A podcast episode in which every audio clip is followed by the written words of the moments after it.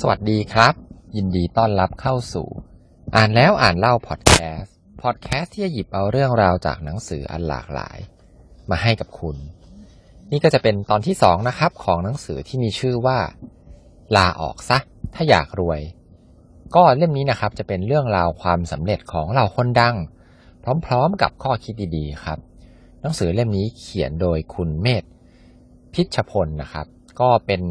หนังสือที่ พิมพ์ออกมานานมากแล้วครับ แต่ว่าก็เนื้อหาเนี่ยดีมากเลยนะครับ เช่นเคยครับ ผมก็จะขอเลือกเอาบทที่อ่านแล้วชอบนะครับ แล้วก็เป็นเรื่องเล่าที่ไม่ซ้ำกับเล่มอื่นเนี่ย มาแชร์ให้ฟังกันนะครับ เรื่องแรกเลยครับวันนี้จะเป็นแนวคิดนะครับ ในเรื่องของการใช้เงินของคนรวยกับคนจนว่าต่างกันยังไงนะฮะเขาบอกเอาไว้ว่าทุกครั้งเลยที่เงินเดือนออกเนี่ย คุณทำอะไรกับมันครับ คุณซื้อของหรือเปล่า หรือว่าคุณแบบ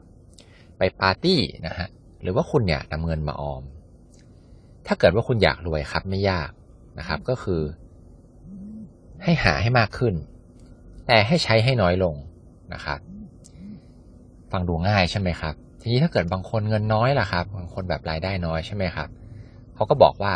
ถ้าเงินน้อย คุณก็ต้องใช้ให้น้อยยิ่งกว่า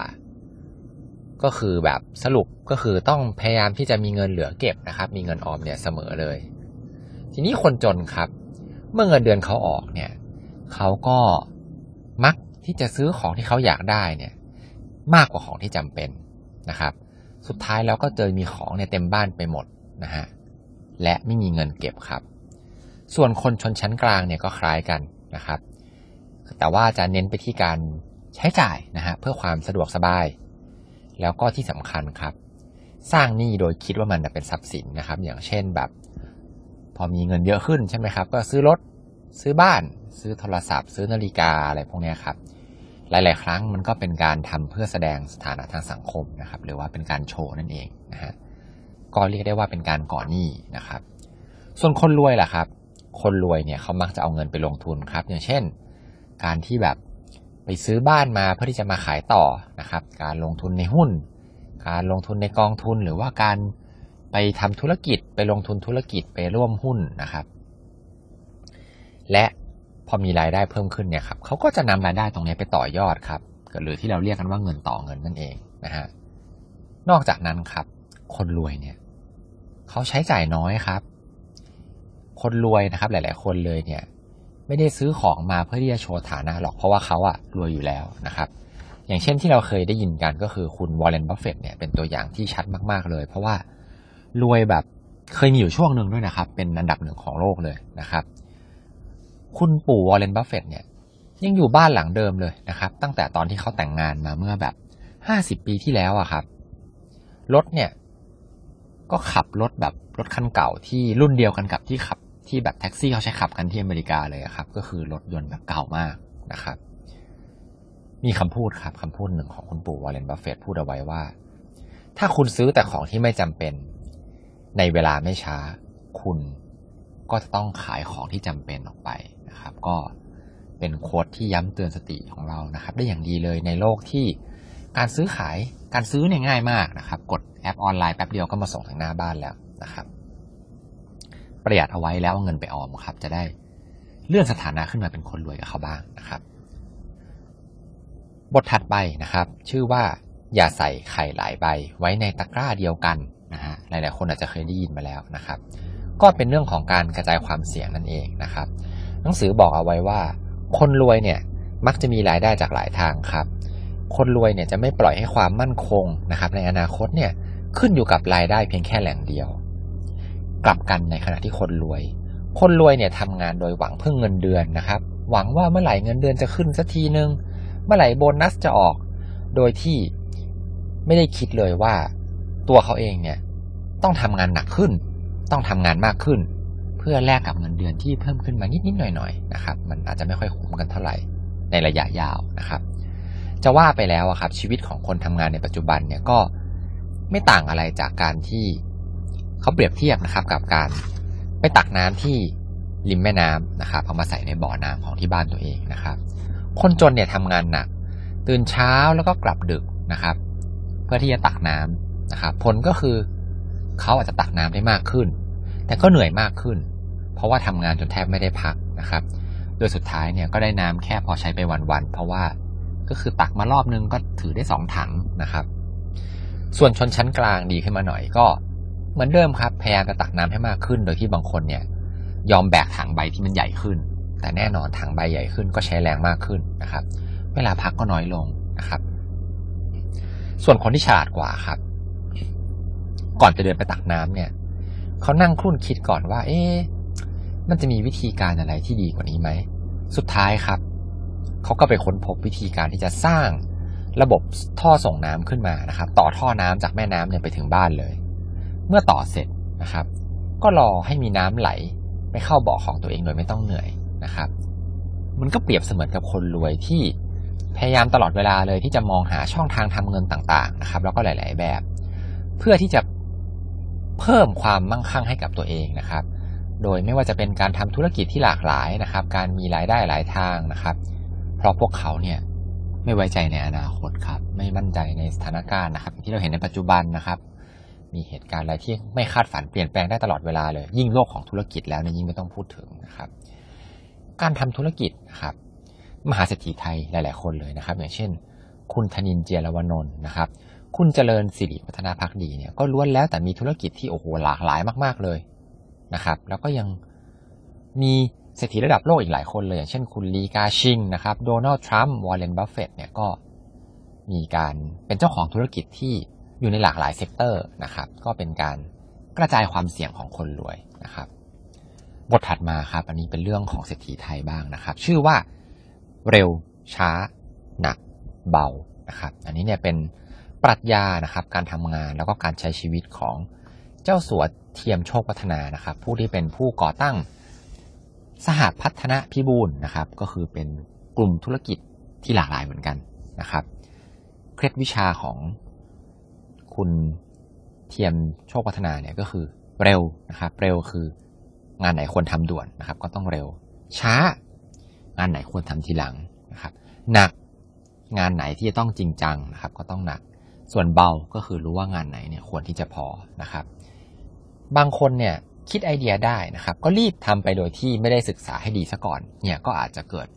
ข้อผิดพลาดแล้วก็ข้อบกพร่องเนี่ยได้ง่ายนะครับ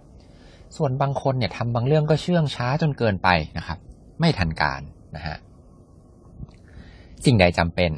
เร่งรีบ สิ่งใดจำเป็นแต่ไม่เร่งรีบ และสิ่งใดที่ไม่จำเป็นและไม่เร่งรีบ ถ้าเกิดว่าตัวเราเนี่ยแยกสิ่งเหล่านี้ไม่ถูก ชีวิตก็จะยุ่งตลอดเวลาครับ หนังสือยังบอกอีกว่า สมดุลของชีวิตเนี่ยขึ้นอยู่กับการจัดสรรในเรื่องของเร็วช้าหนักเบาเนี่ยให้เหมาะสมนะครับ ในเทียมนะฮะตั้งแต่สมัยยังหนุ่มนะฮะก็เห็นการค้าขายของที่บ้านเนี่ยขายแต่ของที่หนักๆนะครับ อย่างเช่น ขายน้ำตาลหนึ่งกระสอบเนี่ยน้ำตาลหนึ่งกระสอบเนี่ยมันมีน้ำหนักตั้งหนึ่งร้อยกิโลนะครับโอ้โหคือแบก สมัยนั้นไม่มีเครื่องทุนแรงด้วยนะครับ แต่ขายได้กำไรละกระสอบหนึ่งเนี่ยยี่สิบตังค์เท่านั้นเองนะครับ ก็เลยคิดครับ ว่าถ้าเกิดเปลี่ยนมาขายเสื้อกล้ามที่หิ้วได้ง่าย ๆ เนี่ย ถือข้างละสิบกิโลนะครับ ไปขายเนี่ย ได้กำไรตั้งหนึ่งบาทห้าสิบสตางค์นะครับโอ้โหมากกว่ากันตั้งเยอะ แถมเบากว่าด้วยนะครับ ก็ทำให้เทินรอบเก็บสินค้าอะไรต่างๆ เนี่ย ได้ดีกว่าสุดท้าย เราค้าขายอยากได้กำไรใช่ไหมครับกำไรก็มากกว่านะครับ คุณเทียมเนี่ยทำงานทุกอย่างเลยนะครับทำงานตั้งแต่อายุ 15นะครับ ไม่ว่าจะเป็นพนักงานขายนะครับ ไล่ไปจนถึงกุลีแบกหามนะครับ ตอนช่วงสงครามที่ญี่ปุ่นบุกประเทศไทยเนี่ยเขาก็ไปเหมาเอากาแฟเนี่ยมาเก็บเอาไว้ เก็บเอาไว้ทั้ง 3,000 กระสอบนะครับ ไม่นานครับ ราคาก็สูงขึ้นนะครับพราะเขารู้ว่าจะมีดีมานใช่ไหมครับ ก็ได้กำไรมาก อันนี้เป็นเรื่องของการตัดสินใจที่เร็วนะครับ แล้วก็ลงทุนหนักนะครับแต่ว่า ได้กำไรอย่างงดงามเลยนะฮะปรัชญานี้เนี่ยครับยังถูกนำไปใช้อยู่ในเครือสาพัฒในยุคปัจจุบันด้วยนะครับ ที่เป็นรุ่นถัดๆมาของท่านเจ้าสัวเทียมแล้วนะครับ ก็คือเร็วในเรื่องที่ควรรีบ ช้าในเรื่องที่ควรที่จะคิดให้ถี่ถ้วน หนักในสิ่งที่ควรทุ่มเทจริงจัง และเบาในสิ่งที่ควรจะผ่อนผันนะครับ อันนี้นอกจากจะเป็นในเรื่องของการทำงาน ผมว่า เรื่องของการใช้ชีวิตการตัดสินใจต่างๆ ในชีวิตของเราเนี่ยก็ใช้ปรัชญานี้ได้เหมือนกันนะครับ น่าสนใจเลยทีเดียว เรื่องถัดมาครับ บทนี้ชื่อว่า อย่าเป็นอยากที่จะเป็นเจ้านายต้องไม่ทำงานแบบเสมียนนะฮะและผมคิดว่าคุณผู้ฟังหลาย ๆ ท่านเนี่ยน่าจะเคยได้ฟังเรื่องราวสามก๊กนะครับ ที่เล่าปีเนี่ยได้มีการไปเชิญขงเบ้งนะครับ ที่สมัยนั้นเนี่ยยังเป็นหนุ่มนะครับ เป็นหนุ่มน้อยเนี่ย ที่กระท่อมบ้านของขงเบ้งเนี่ยด้วยตัวเองเลยถึงสามครั้งนะครับ ซึ่งเป็นการแสดงออกถึงความพยายามนะครับ ที่จะหาคนเก่งๆเนี่ยมาเป็นกุญสือให้ตัวเองในตอนช่วงที่ยังตั้งตัวไม่ได้นะครับ ความยากลำบากแล้วก็ความสำคัญนะครับของกุญสือขงเบ้งเนี่ยต่อก๊กของเล่าปีนะครับ อันนี้ครับเขายังเล่าต่อว่าวันหนึ่งหลังจากที่ขงเบ้งเนี่ยมาเป็นกุญซือของเล่าปีแล้วนะครับ เล่าปีเนี่ยก็ได้นั่งถักหมวกนะครับ ด้วยขนจามรีเพื่อเอาใจขงเบ้งนะครับกะว่าจะให้ขงเบ้งเนี่ยได้ใส่ไปออกตรวจทหารในกลางแดด แล้วก็เพื่อที่จะแสดงด้วยว่า ถึงแม้ตัวเองเนี่ยจะมียศเป็นถึงเชื้อพระวงศ์นะครับ แล้วก็อายุมากกว่า แต่ก็ให้ความเคารพขงเบ้งเนี่ยเหมือนอาจารย์นะครับขงเบ้งครับ เมื่อเดินมาเห็นเล่าปีเนี่ย นั่งถักหมวกก็เลยโกรธมาก แล้วก็พูดขึ้นว่า การใหญ่อยู่ตรงหน้า ทั้งการป้องกันเมือง การศึกยังอีกมากมาย นี่ท่านยังมีเวลานั่งว่างมาถักหมวกอีกเหรอ เล่าปีได้ฟังดังนั้นครับ ก็คิดได้ขึ้นมาทันทีเลยว่าตัวเองเนี่ยลำดับความสำคัญผิดไปแล้ว จึงคำนับขงเบ้งรับผิดแต่โดยดีครับ สิ่งนี้ครับมันสะท้อนถึงการที่เจ้านายหรือหัวหน้างานหลายๆคนเนี่ยชอบทำงานเสมียนนะครับ สนใจแต่ในเรื่องที่ไม่เป็นเรื่องนะครับ มองรายละเอียดที่แบบลึกเกินไปนะครับรายละเอียดปีกย่อยโดยที่ทำให้ไม่เห็นภาพรวมแล้วก็ไม่ได้เมนชั่นในงานที่เป็นงานสำคัญจริง ๆ ครับทีนี้ครับก็มีทฤษฎีของฝรั่งอันหนึ่งที่ชื่อว่าพาเลโตนะครับที่ชื่อที่เราเรียกกันว่ากฎ 80-20 นะครับกฎนี้สามารถใช้อธิบายได้ในหลาย ๆ เรื่องเลยนะครับ ก็คืออย่างเช่น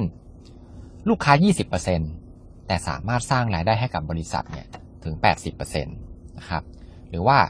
80%ของยอดขายเนี่ยมาจากพนักงานที่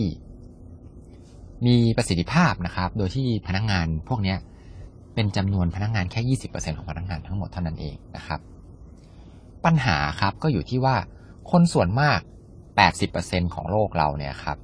ล้วนใช้เวลาทำงาน 80%ไปกับงานที่ให้ผลลัพธ์แค่ 20%นะครับ มันก็คือการจัดลำดับความสำคัญนั่นเองนะครับ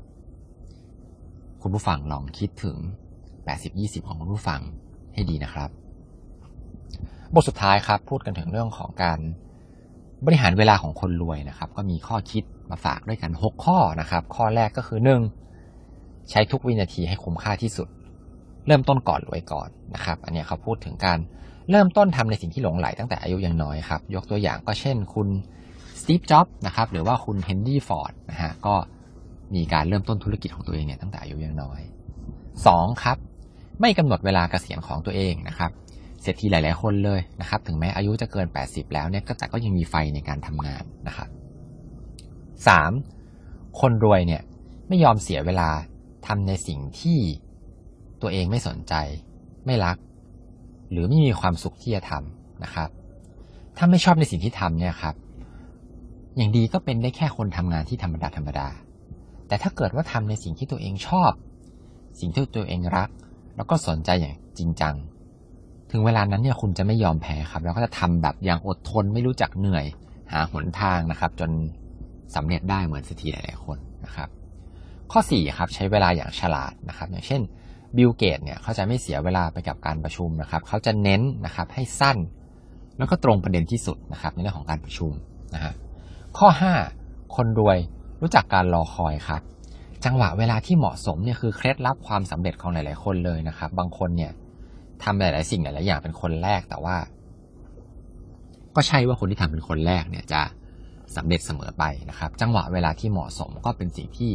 ขาดไม่ได้เลยเช่นกันนะครับ ข้อ 6สำหรับคนรวย เขาจะไม่ยอมเสียเวลา นั่งฝันถึงอดีตอันแสนหวานนะครับ หรือแม้แต่ความเจ็บปวดกับความผิดพลาดที่ผ่านไปแล้วนะครับ เขาก็จะคิดถึงแต่ปัจจุบันแล้วก็อนาคตเท่านั้นนะครับ ก็ส่วนตัวเลยนะครับ ก็ชอบ เรื่องเล่าหลาย ๆ เรื่องเลยนะครับ เล่าได้ดีแล้วก็เป็นเกร็ดความรู้ที่ได้ข้อคิดนะครับ เอาไปเล่าต่อได้ด้วยนะครับ ใครนะครับที่อยากรวย ใครที่อยากเป็นผู้ประกอบกิจการ อยากทำธุรกิจส่วนตัวนะครับ เล่มนี้แนะนำมาก ๆ เลยครับ ถึงแม้จะเก่าแต่ก็มีแนวคิดดี ๆ นะครับ ที่ไม่ตกยุคเลยทีเดียวนะครับ สุดท้ายก่อนจะจบ EP นี้ครับก็ขอให้ทุกคนมีความสุขในการอ่านหนังสือที่ชอบนะครับ แล้วมาพบกันใหม่ EP หน้าครับสำหรับ EP นี้ สวัสดีครับ